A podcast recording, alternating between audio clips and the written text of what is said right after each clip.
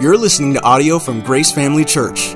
If you'd like to explore more resources or give to our ministry, please visit us at gracepsl.org. Morning, everybody. I hope you had a wonderful Christmas. Um, yeah, by the way, my name is Ken. I'm the director of Global Life here at Grace Family Church. You might be wondering where Pastor Jeff is. So Pastor Jeff and Violet took some time off to spend time with, with their family over Christmas and their grandkids. Um, making great memories. I know we made some great memories. We had our entire family here with spouses and grandkids, and even my dad came up for Christmas. And so we had four generations uh, celebrating Christmas this time. It was really, it was memorable. It's one we won't forget. And, um, you know, we were talking, we had a gathering a few weeks ago, and we were kind of talking about Christmas memories. And, um, you know, what are our fondest things, the things that we remember most about, Christmas? And, and you could see most people, as, as we started to talk about this, they all started going back to when they were kids. You know, that's when Christmas was so impressionable upon us. Now, when I was a kid, we knew Christmas was coming on because remember when you would watch the Saturday morning cartoons? Because they were only on Saturday morning. And you'd see all the commercials for all the toys, all that started ramping up, and you started, you know, you started to get excited. And then when you started to get into the throes of December, that's when all the Christmas specials would come on. All of them. And you know, remember the, the regular, um, you know, the reg- regularly programmed, they even had an announcement, won't be seen tonight because of this Christmas special. And then you'd have a special. And you know, we only got to see it one time because we didn't have DVR and we didn't have VCRs. And so you all, we had to be around for that big event. But some of those Christmas specials um, that I remember, you know, were like those claymation ones. Folks are still watching them. Rudolph the Red-Nosed Reindeer, Santa Claus is coming to town. That classic, The Year Without a Santa Claus. You know, you've all seen those, and they're all part of, of, of, of our culture's Christmas. And that's some of the most influential things that I remember um, from a kid. But one I remember, one of those claymations that they did, um, they actually tried to hit to the heart of Christmas, or what the Christmas story is, at least the real Christmas story. And that was this one. You might remember it. It's the little drummer boy. Y'all remember that? I can tell by the, by the reactions. Y'all remember that? The little drummer boy. And that, and I'm going to be honest, that, that stuck with me. That was one of the, the memories forged in my mind of what the real Christmas must have looked like. So much so, we had a nativity scene. All the characters were there. And I would wonder, why isn't the little drummer boy there? We sing about the kings, we sing about shepherds, we sing, about Bethlehem and stars, and, and we have this song here. I didn't know that was a song that just kind of came out in the 40s. And anyway, um, but those are the impressions that were really that, that I had of what the real Christmas must have looked like, really forged from media and, and the way culture treats Christmas. Well, this morning we're going to go to the book of Matthew and we're going to read a, an account of Christmas. It's in Matthew chapter 2. And one reason I wanted to go there is because this is one more Christmas memory for me. When I was born again, back in my mid 20s, um, uh, and Christmas season came. And that was the first time I actually got into the Bible and read what the Bible had to say about Christmas. And my, um, for lack of a better word, my little drummer boy theology was just absolutely rocked when I saw what, what the b- biblical narrative really is. And so this morning we're going to take a look at Matthew chapter 2, uh, verses 1 through 12. And we're going to start out with the first six verses. It says, Now after Jesus was born in Bethlehem of Judea in the days of Herod the king, behold, Magi from the east arrived in Jerusalem, saying, uh, Where is he who has been born king of the Jews? For we saw his star in the east, and we have come to worship him. And when Herod the king heard this, he was troubled, and all Jerusalem with him. And gathering together all the chief priests and scribes of the people, he inquired of them where the Messiah was to be born. And they said to him, In Bethlehem of Judea. For this is what has been written by the prophet. And you, Bethlehem, in the land of Judah, are by no means least among the leaders of Judah. For from you will come forth a ruler who will shepherd my people, Israel. And so, in these first six verses, we have all the major players um, in this particular uh, passage of Scripture. And perhaps one of the most um, I don't know, one of the most depicted, but one of the most uh, that has all this padding added to it are the Magi. Who are the Magi? Who are these guys? And I want to just take a little time this morning to explain who they really are. And the term Magi was used um, for priests and wise men of the like the Medo-Persian and Babylonian kingdoms. The Greek word there, magoi, actually means uh, great and powerful ones. And so you could go back to verse 1 and say, great and powerful ones from the east would be one way to look at that trans- translation. But these guys were men of great influence. They were astronomers, they were advisors, advisors to kings, advisors to governments. And they were mathematicians. And in essence, they were wise men, although we never see that term in Matthew. We don't see them called wise men. And you know, we also don't see them being described as kings. And so, you know that carol that we sing, We Three Kings? There's a lot of great content in that carol, but the We Three Kings part comes more from legend and more from myth um, that kind of grew in the church than from this original biblical narrative.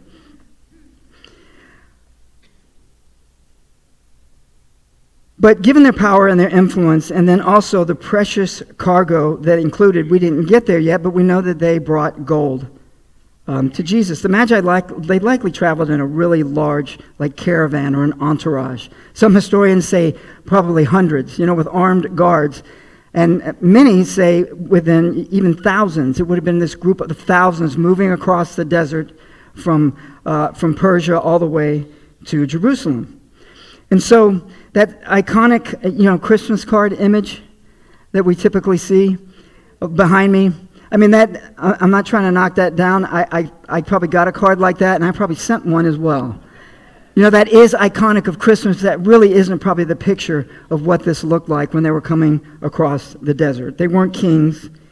We don't know how many there were. They probably come up with three because they gave three gifts. But they were probably in a very, very, very large group that comes into Jerusalem. And so, one more part about this because I did uh, go back and watch The Little Drummer Boy, just for some childhood memories. And I was surprised to see, but I remembered it once I saw it again. In the, in the version of The Little Drummer Boy, there's the, there's the three kings, and they all have names. And you've probably heard them before Melchior, Gaspar, and Balthazar, as this is something permanent in history. But we don't see any names here in the Bible. Um, no, I'm not trying to knock down the claymation company. They didn't come up with those names either. They've been around for centuries and centuries and part of just um, really myth and legend. And you'll still hear them uh, referred to that even today.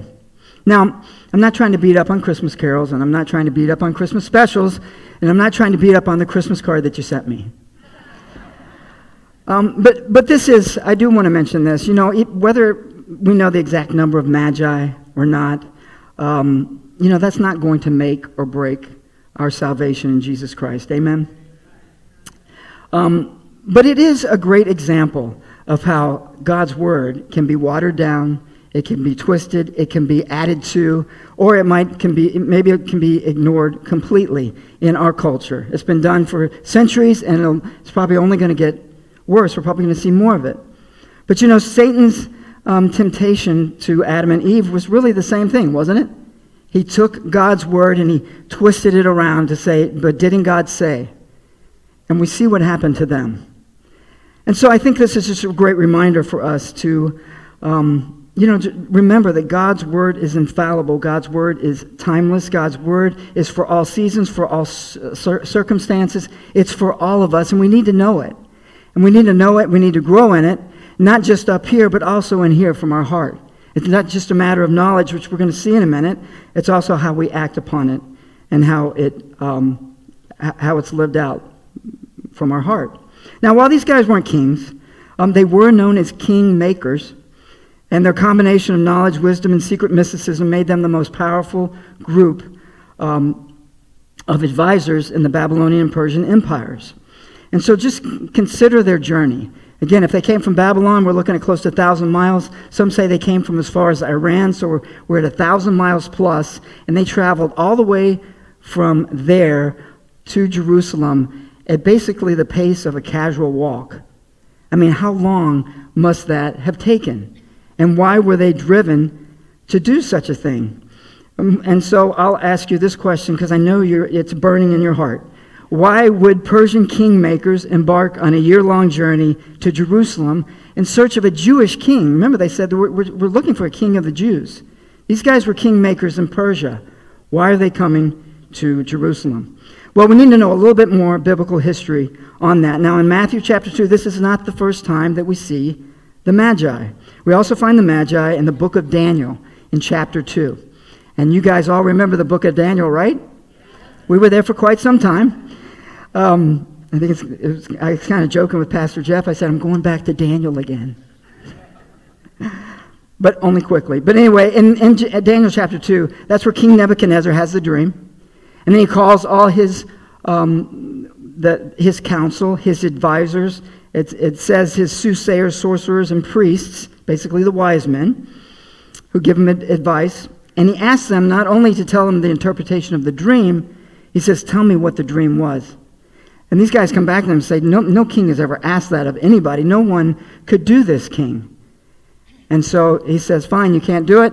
Um, I'm, I'm going to kill you all. So he orders to have all of these guys killed. Now, it just so happens there's also a young man by the name of Daniel who was a Jewish exile into Babylon, and he was being trained up in Babylonian culture and literature, history, and government so that he could be one of these devoted advisors to the king. So he gets together with his three buddies and they pray to the God, the, the only one God, and God gives him the answer to the dream. Not just what the dream was, but also gives him the interpretation. And so if you look, um, we'll put it up on the screen. It says in Jan- Daniel chapter 2, verse 48 Then the king promoted Daniel and gave him many great gifts, and he made him ruler over the entire province of Babylon and chief prefect over all the wise men of Babylon. So Daniel, a Jewish exile, becomes leader in chief over all of the wise men or the magi of Babylon. So you can be assured, with him as the leader, that these magi now are going to be exposed to the God of Daniel and to the writings of, of, of, of Daniel's God. In fact, they would have, and if they're exposed to the writings, that would be the books of Moses, and that's where we find Numbers. And in Numbers chapter 24, verse 17, it says this It says, I see him, but not now. I look at him, but not near. A star shall appear from Jacob, a scepter, denoting a ruler, shall rise from Israel. It's very likely they were armed with that scripture. And then the, the, Magi also would have known of Daniel's prophecy of the 70 weeks. We, we, we were there. We know what that is. We won't go in there, but they could do the math. 483 years from this point, and know we've seen the star, we know this scripture, and now we know this is a season where this Messiah is supposed to come. And, and that is what fueled, I believe, what fueled their journey, that long, long journey to come all the way to Jerusalem. And I, I think that's amazing because we really see God's providence. We see God's sovereignty, His hand. And um, what an amazing setup. Because Daniel, along with hundreds and hundreds of other um, Jewish exiles, they stayed there. They stayed in Babylon. They stayed in Persia. They held on to their God. They held on to the law. They held on to the writings. And it probably got spread around a little bit. And so we see God working even in through the exile out into the nations to ultimately draw the nations back unto him. So let's move on to Herod. I didn't hear one boo. Most people, yeah, most people are excited about Herod. He's likened to the Grinch or the Scrooge. He was way, way worse than that. We're going to find out. But a couple of good things about Herod. He was actually a master builder. Um, in ruins of several of his building projects in Israel, if you've ever been to Israel, you've probably seen a few of those. One of those building projects um, was the harbor at Caesarea. And so that harbor is on the Mediterranean. And when he did that, he opened up Israel to all the world trade that was moving through and around the Mediterranean. He also worked on um, the second building of the temple in Jerusalem. And, and it, was, it was said of his time that, that Israel had not seen that kind of fame and that kind of attention, even that kind of glory, since the days of King Solomon while Herod was king. This is Herod the Great. And so Herod certainly endeavored to be the greatest of the king, kings of the Jews. But however, Herod's, he's not Jewish. He's an Edomite from the nearby land of Jordan, and he was not the king of the Jews through birthright. And he was not the king of the Jews because the Jews chose him to be. Um, he was simply the king of the Jews because Rome assigned this position to him by Caesar Augustus. And so in verse 3, um, go back to our scripture, you, you see where he's troubled. It says he's troubled, and then it says that all of Jerusalem is troubled. Well, why is he troubled? He is the one king of the Jews, and these magi come to town. They don't even seem to recognize his kingship. They simply say, We've come to see the king of the Jews, and we've come to worship him. And so you can imagine why Herod's a little bit troubled. And Jerusalem troubled with him. And here's why I think Jerusalem is troubled, and really a better translation for that word is terrified. This is a deep, deep, deeply disturbed and, and terrified feeling that both are feeling. Because usually, if Herod was troubled, then uh, that meant trouble for all of Jerusalem. And I think Jerusalem knew that because they saw what was happening and, and, and Herod's throne possibly being challenged. Now, history records that Herod ruthlessly defended his position of power, ruthlessly defended the throne. So much so that he killed close family members who he was suspicious that were going to try to take him and dethrone him. His mother in law, his wife, and two of his sons, he, he killed all of them to protect his throne. And so that would kind of make sense um, when you see that word troubled in verse 3. But we get to verse 4 and we get this cameo appearance of the chief priests and scribes. So he calls them together. He asks them, you know, back then they didn't have Google. This was their, their version of Google. Where was Messiah to be born? And they immediately, they immediately tell him the answer in Bethlehem of Judea. Not only do they tell him, give him the answer, they say, and here's how we know. And they go straight to the scripture from Micah chapter 5, verse 2. We'll read it again. And you, Bethlehem, in the land of Judah, are by no means least among the leaders of Judah, for from you will come forth a ruler who will shepherd my people Israel. Hold on to that term shepherd because we're going to get there at the end. One thing that is astounding to me is this, this guy's knowledge of the scriptures is obvious right here. We know there's no one really on the planet probably than these guys that know God's word better. They know all of the prophecies, not just this one. They know all of his word. And yet, you don't see any, at least in this passage of Scripture, there is no seemingly sense of concern or curiosity uh, about what is happening right now, right beneath their noses, so to speak. And they don't go on with, with, the, um, with the Magi to, to go and search and find this, who would be this Messiah that they have been waiting for, that has been prophesied about, that um, all, all the, so many of their feasts point to but it seems like no matter all the head knowledge that they have, they don't seem to be that interested um, in finding out anymore. Yet we have these foreigners, we have these Gentiles with only portions, possibly just, just, just little pieces of scriptures, and they have traveled possibly up to a year for a thousand miles to come and find this king and come worship this king.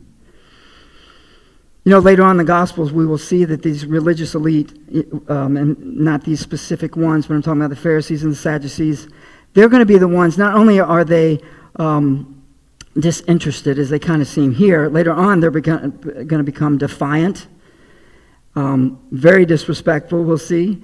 And then ultimately they're going to become murderous, murderous towards this Messiah, the Messiah that they had been waiting for.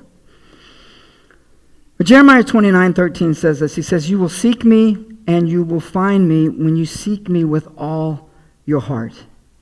And if you kind of look, if we kind of just put those two groups against each other, the, the, the, uh, the Magi and these, and these guys, the, the, uh, the Jews are the, the ones who know the law, the Pharisees, one of them has a whole lot of head knowledge, but the others definitely prove that they have a whole lot of heart to take on a journey and, and, and to go what they went through to find this king. And so, you know, I think this is a wonderful um, but sobering reminder to all of us. Yes, it's wonderful to master the scriptures, and it's wonderful to have a sound knowledge and a growing knowledge of God's word, but that is not enough. That is not all that God is looking for from us. And so we must act on that word. We must apply that word in faith.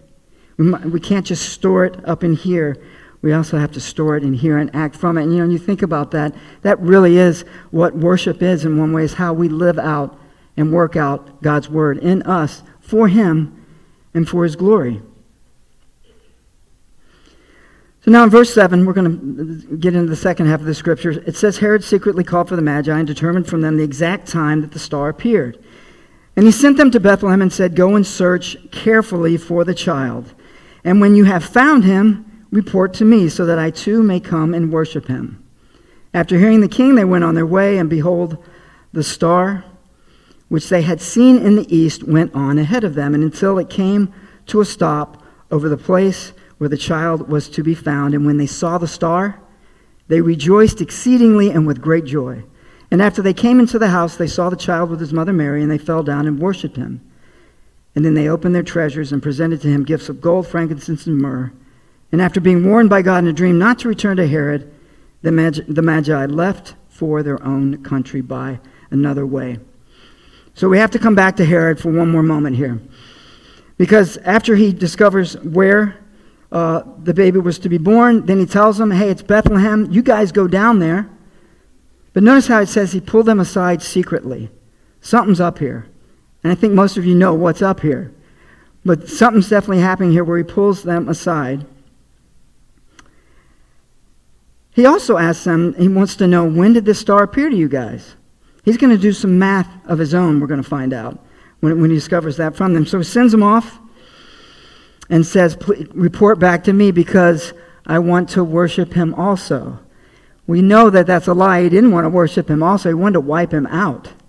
And so, um, and we're going to see that. That's a spoiler alert. Sorry, we're not going to get to that part as we get all the way down into this. We're going to end at verse, at verse 12. But um, his goal was not to worship this new king, his goal was to kill this new king, this one who is threatening his throne. And if you look at verse 16, um, this is what, what happens. Then, when Herod saw that he had been tricked by the Magi, because remember in verse 12 it says they went home by another way because they were warned in a dream. When he had been tricked by the Magi, he became very enraged, sent men and sent men and killed all the boys who were in Bethlehem and all its vicinity, who were two years old or under, according to the time which he had determined from the Magi. So he did the math of his own um, I don't know if it was up to two years before they came. Maybe it was one year and then he added on a year just to be sure. But you can imagine how horrible that was. And in Bethlehem and in the surrounding area, and as you continue to read, um, if you finish that passage of Scripture, it actually talks about the crying and the weeping that would come from there because of what Herod does. Herod was a madman, Herod was a murderous madman. And I'm going to be honest, I was a little tentative to title the sermon um, The Magi, the Madman and the Messiah, but um, he was all that and then some. But I think, in just kind of a little sweep of irony, I want to come back to one thing about Herod and his master building. He had built a palace. It was a palace slash fortress.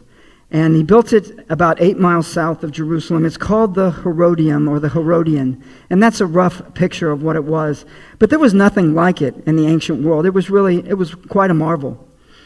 And he built it on top of this large hill so that it could be seen as far away, eight miles, in Jerusalem. So Jerusalem, all of Jerusalem would see it. But what's interesting about where he built it, it was actually less than three miles from Bethlehem. And so this, this next picture, that's what it would look like from just outside Bethlehem, looking over Bethlehem to where that hill is. And you kind of see that level out part. That's what's left of, of what he built in the ruins of the palace um, that he built there.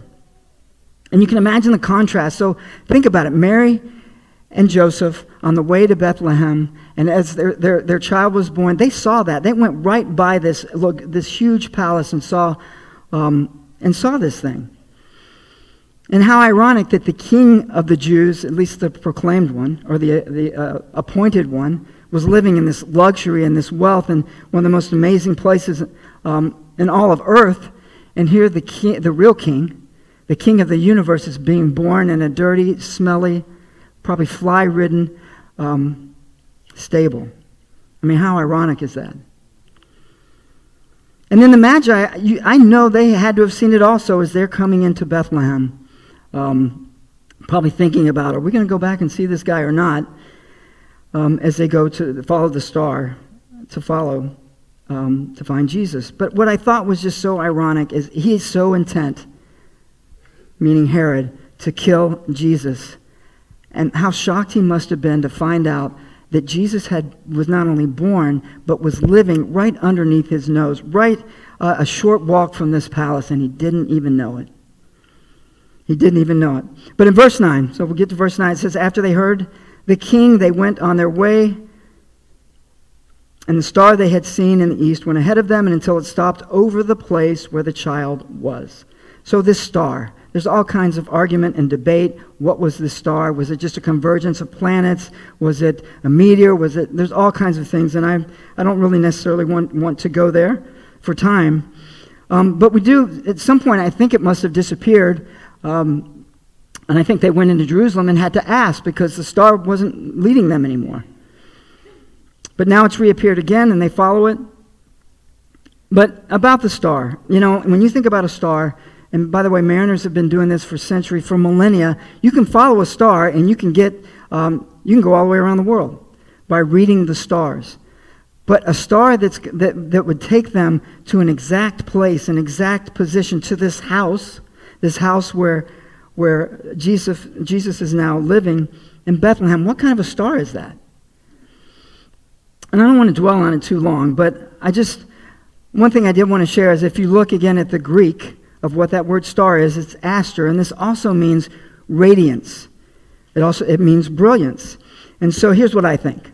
I think that the brilliance, the same brilliance that guided the Magi here in Matthew chapter 2 verse 9, I think it's also the same brilliance that's shown around all the shepherds when the angels um, announcement of Jesus' birth in Luke chapter 2, verse 9.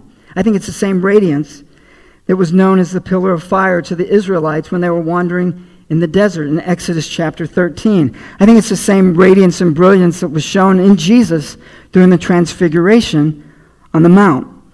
And so, what that means, the star, that radiance, his star, as the Magi called it, um, that this was none nothing less but the glory of God, the glory of, of God shining and illuminating.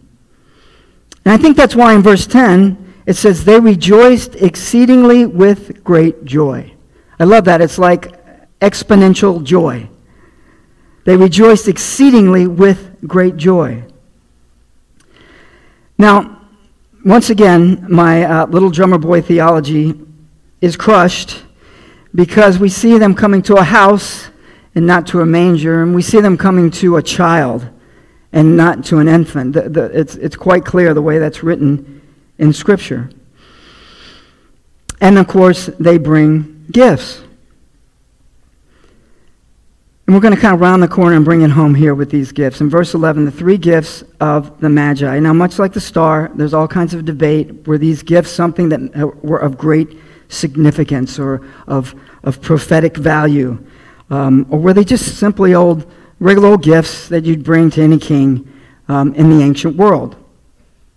Um, I'm, I lean to the side that these gifts have significance, that they had great significance, actually. And there's a lot of things that lean me that way, but I want to just show you a, a portion of Scripture that kind of helped me to get there. And it's in Isaiah chapter 60. It's verses 1 through 6. And this is where Isaiah is proclaiming the future glory of Israel. Now, we're not going to read the whole thing because of time, but I did cherry pick a few things out of that. And I want you to see some similarities from what's being, um, what's, what's written here and, and to the story that we're actually um, reading in Matthew 2. Verse 1 says, Arise, shine, for your light has come, and the glory of the Lord has risen upon you. But the Lord will rise upon you, and his glory will appear upon you. And look what it says in verse 3 Nations will come to your light. These guys are from the nations. These guys are Gentiles. These guys are not Jewish. Back to our passage of Scripture, the, the Magi. And they were, they were drawn by the light, and they came to the light, as we see in verse 10.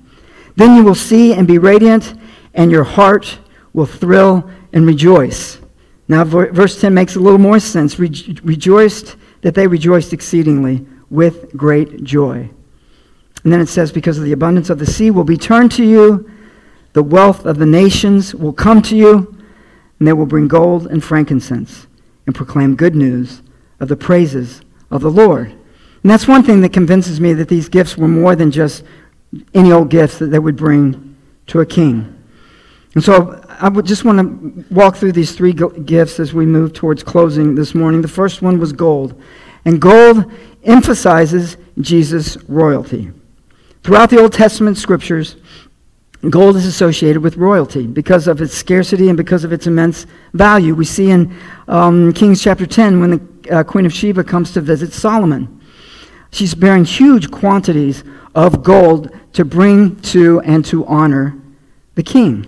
And so I believe that by bringing this gift of gold, that, that the, um, the Magi, they'd already called him king, that they were honoring him as king, honoring him as royalty. And, and, honestly, Matthew, he emphasizes this. If you look at chapter 1, verses 1 through 17, that whole lineage is all about this guy, this one that is being born, this Jesus. He is from the royal line of David. He has royal blood, and pointing to his royalty. And then, of course, here in chapter 2, showing these guys coming from the east to worship him as king, worship him, and to give him gifts as royalty. So it makes sense. The second gift is frankincense. And this emphasizes Jesus' deity. And so frankincense is something that's still widely used in the Middle East.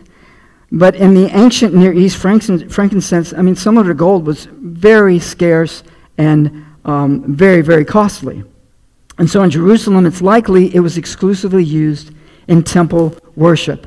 And what is temple worship for? It is for worshiping the Lord or worshiping God. And so I believe in this way, their inclusion of frankincense and bringing frankincense, I believe they, they knew that, the, that Jesus was not just a king because of royal lineage, that there was also um, deity attached to this claim as Messiah. So frankincense uh, emphasizes Jesus' deity. Now, the last gift that they bring is the gift of myrrh. I've never known what myrrh is. I've never really, until I really dove in and, and studied this. But you know, the whole Christmas story introduced Jesus' mission. And so I'm going to say myrrh emphasizes Jesus' mission, and, and, you'll see where we're going here. And his mission is to save his people from their sins. You could say that Jesus was born to save. All the hoopla about Christmas is not just about a birth, it's about what this one was going to do. And that is to save the world. And, and it says that in Matthew chapter 1. When the, when the angel appeared to Joseph in a dream, he says, Joseph, son of David, do not be afraid to take Mary home as your wife, because what is conceived in her is from the Holy Spirit. She will give birth to a son, and you are to give him the name Jesus, because he will save his people from their sins. Now, what's really interesting about that, Joseph didn't name Jesus, and Mary didn't name Jesus. God named Jesus through this dream, and his real name in Hebrew, or his Hebrew name, is Yeshua. And Yeshua, directly translated, means God saves. All over the place, and the Christmas story is pointing to Jesus as Savior, one who comes to save. Again, in Luke chapter 2, um, verse 11, when the angel speaking to the shepherds, announcing the arrival of Jesus, they say, Today in the town of David, a Savior has been born to you. He is the Messiah. He is the Lord. And even Jesus, when speaking to Nicodemus in John, excuse me, chapter 3, verse 17, he says, For God did not send his Son into the world to condemn the world, but to, yeah, but to save the world, to save the world through him. And so, just to paraphrase a little bit, he's telling Nicodemus, I was born to save. But saving us from our sins also meant that he would have to lay down his life for us. And that brings us back to this very strange gift of myrrh that was given to the child Jesus by the Magi. Myrrh had two primary uses in ancient Israel. Number, the first use was they would use it along with vinegar to dull severe pain. And the only reason I know this um, is because we can see it in Scripture in Mark chapter 15, verse 23. Jesus at his crucifixion, in verse 23, it says, And they tried to give him wine mixed with myrrh, but he didn't take it, and they crucified him. Now, the second most common use for myrrh in the ancient world was for embalming, embalming and anointing a, dead body. And again, we see myrrh used in relation to Jesus when his body is being prepared for burial. It says in John chapter 19, verse 38 through 40. Now, after these things, Joseph of Arimathea, being a disciple of Jesus, but a secret one for fear of the Jews, requested of Pilate that he might take away his body, body of Jesus. And Pilate granted permission. So he came and took away his body. Nicodemus, we already saw him in chapter 3, who had first come to him by night, also came, bringing a mixture of myrrh and aloes, about a hundred litres weight. So they took the body of Jesus, bound it in linen wrappings with the spices, as is the burial custom of the Jews.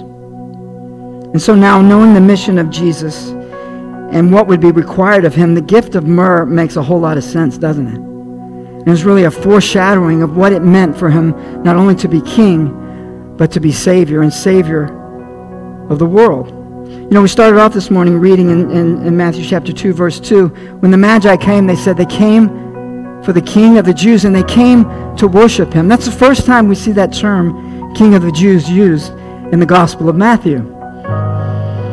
But it's used one more time, and it's the last time it's used in the Gospel of Matthew. It's Matthew 27, verse 37, again, when Jesus is being crucified. And it says, And over his head they put the charge against him, which said, or which read, This is Jesus, the King of the Jews.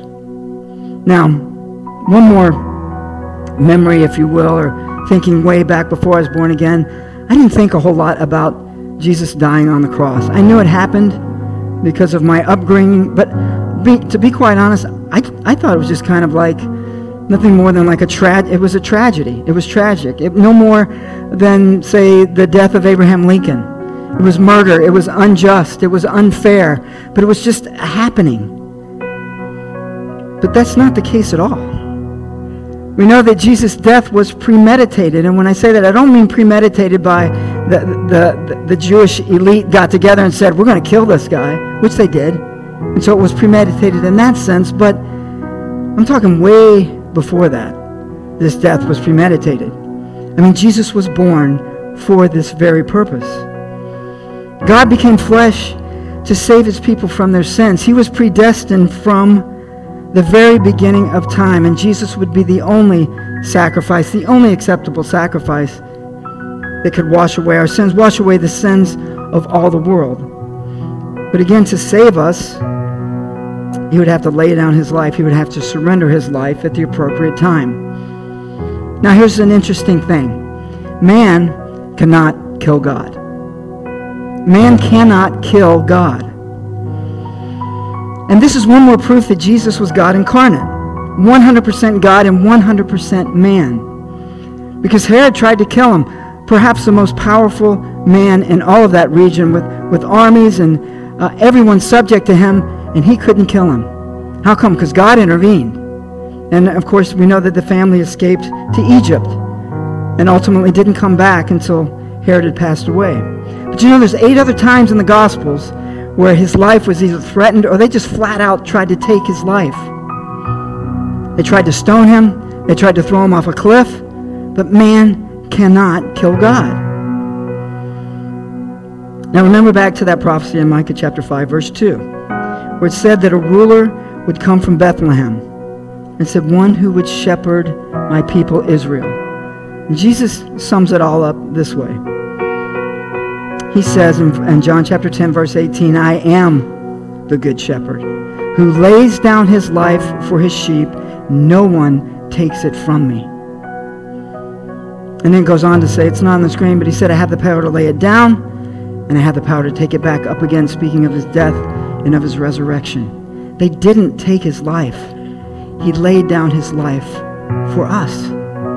When the time when that time had come, he laid out his life for us. And so it's interesting because when you think about it, now this means his blood was not spilled, but his blood was poured out.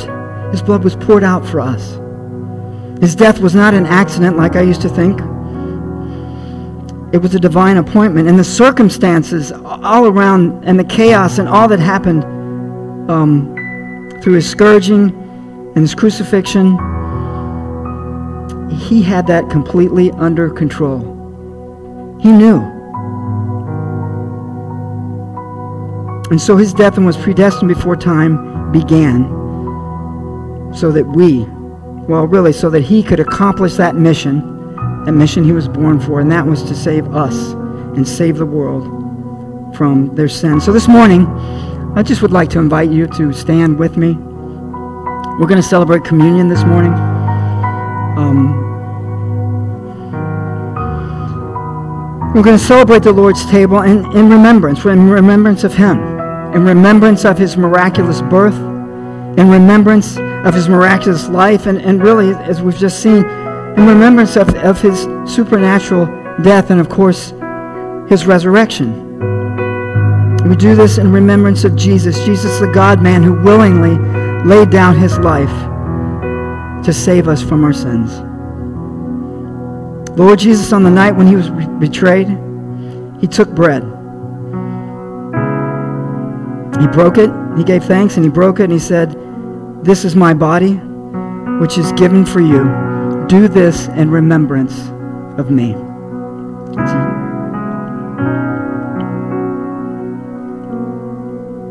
And in the same way, he took the cup. And after supper, saying, This cup is a new covenant new covenant, my blood, which has been poured out, which has been poured out for you. Do this as often as you drink it in remembrance of me.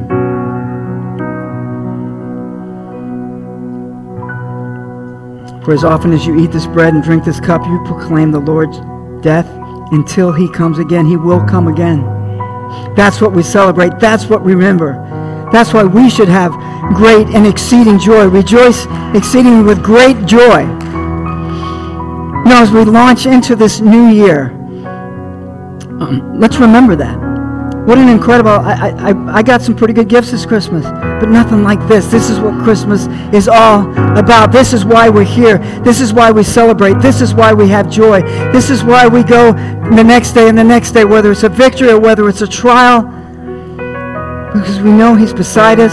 We know that He saved us. We know He has a purpose for us here.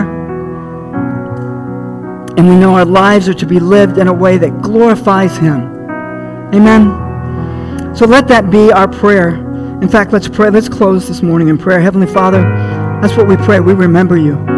We remember all you've done. We look ahead to all that you're going to do.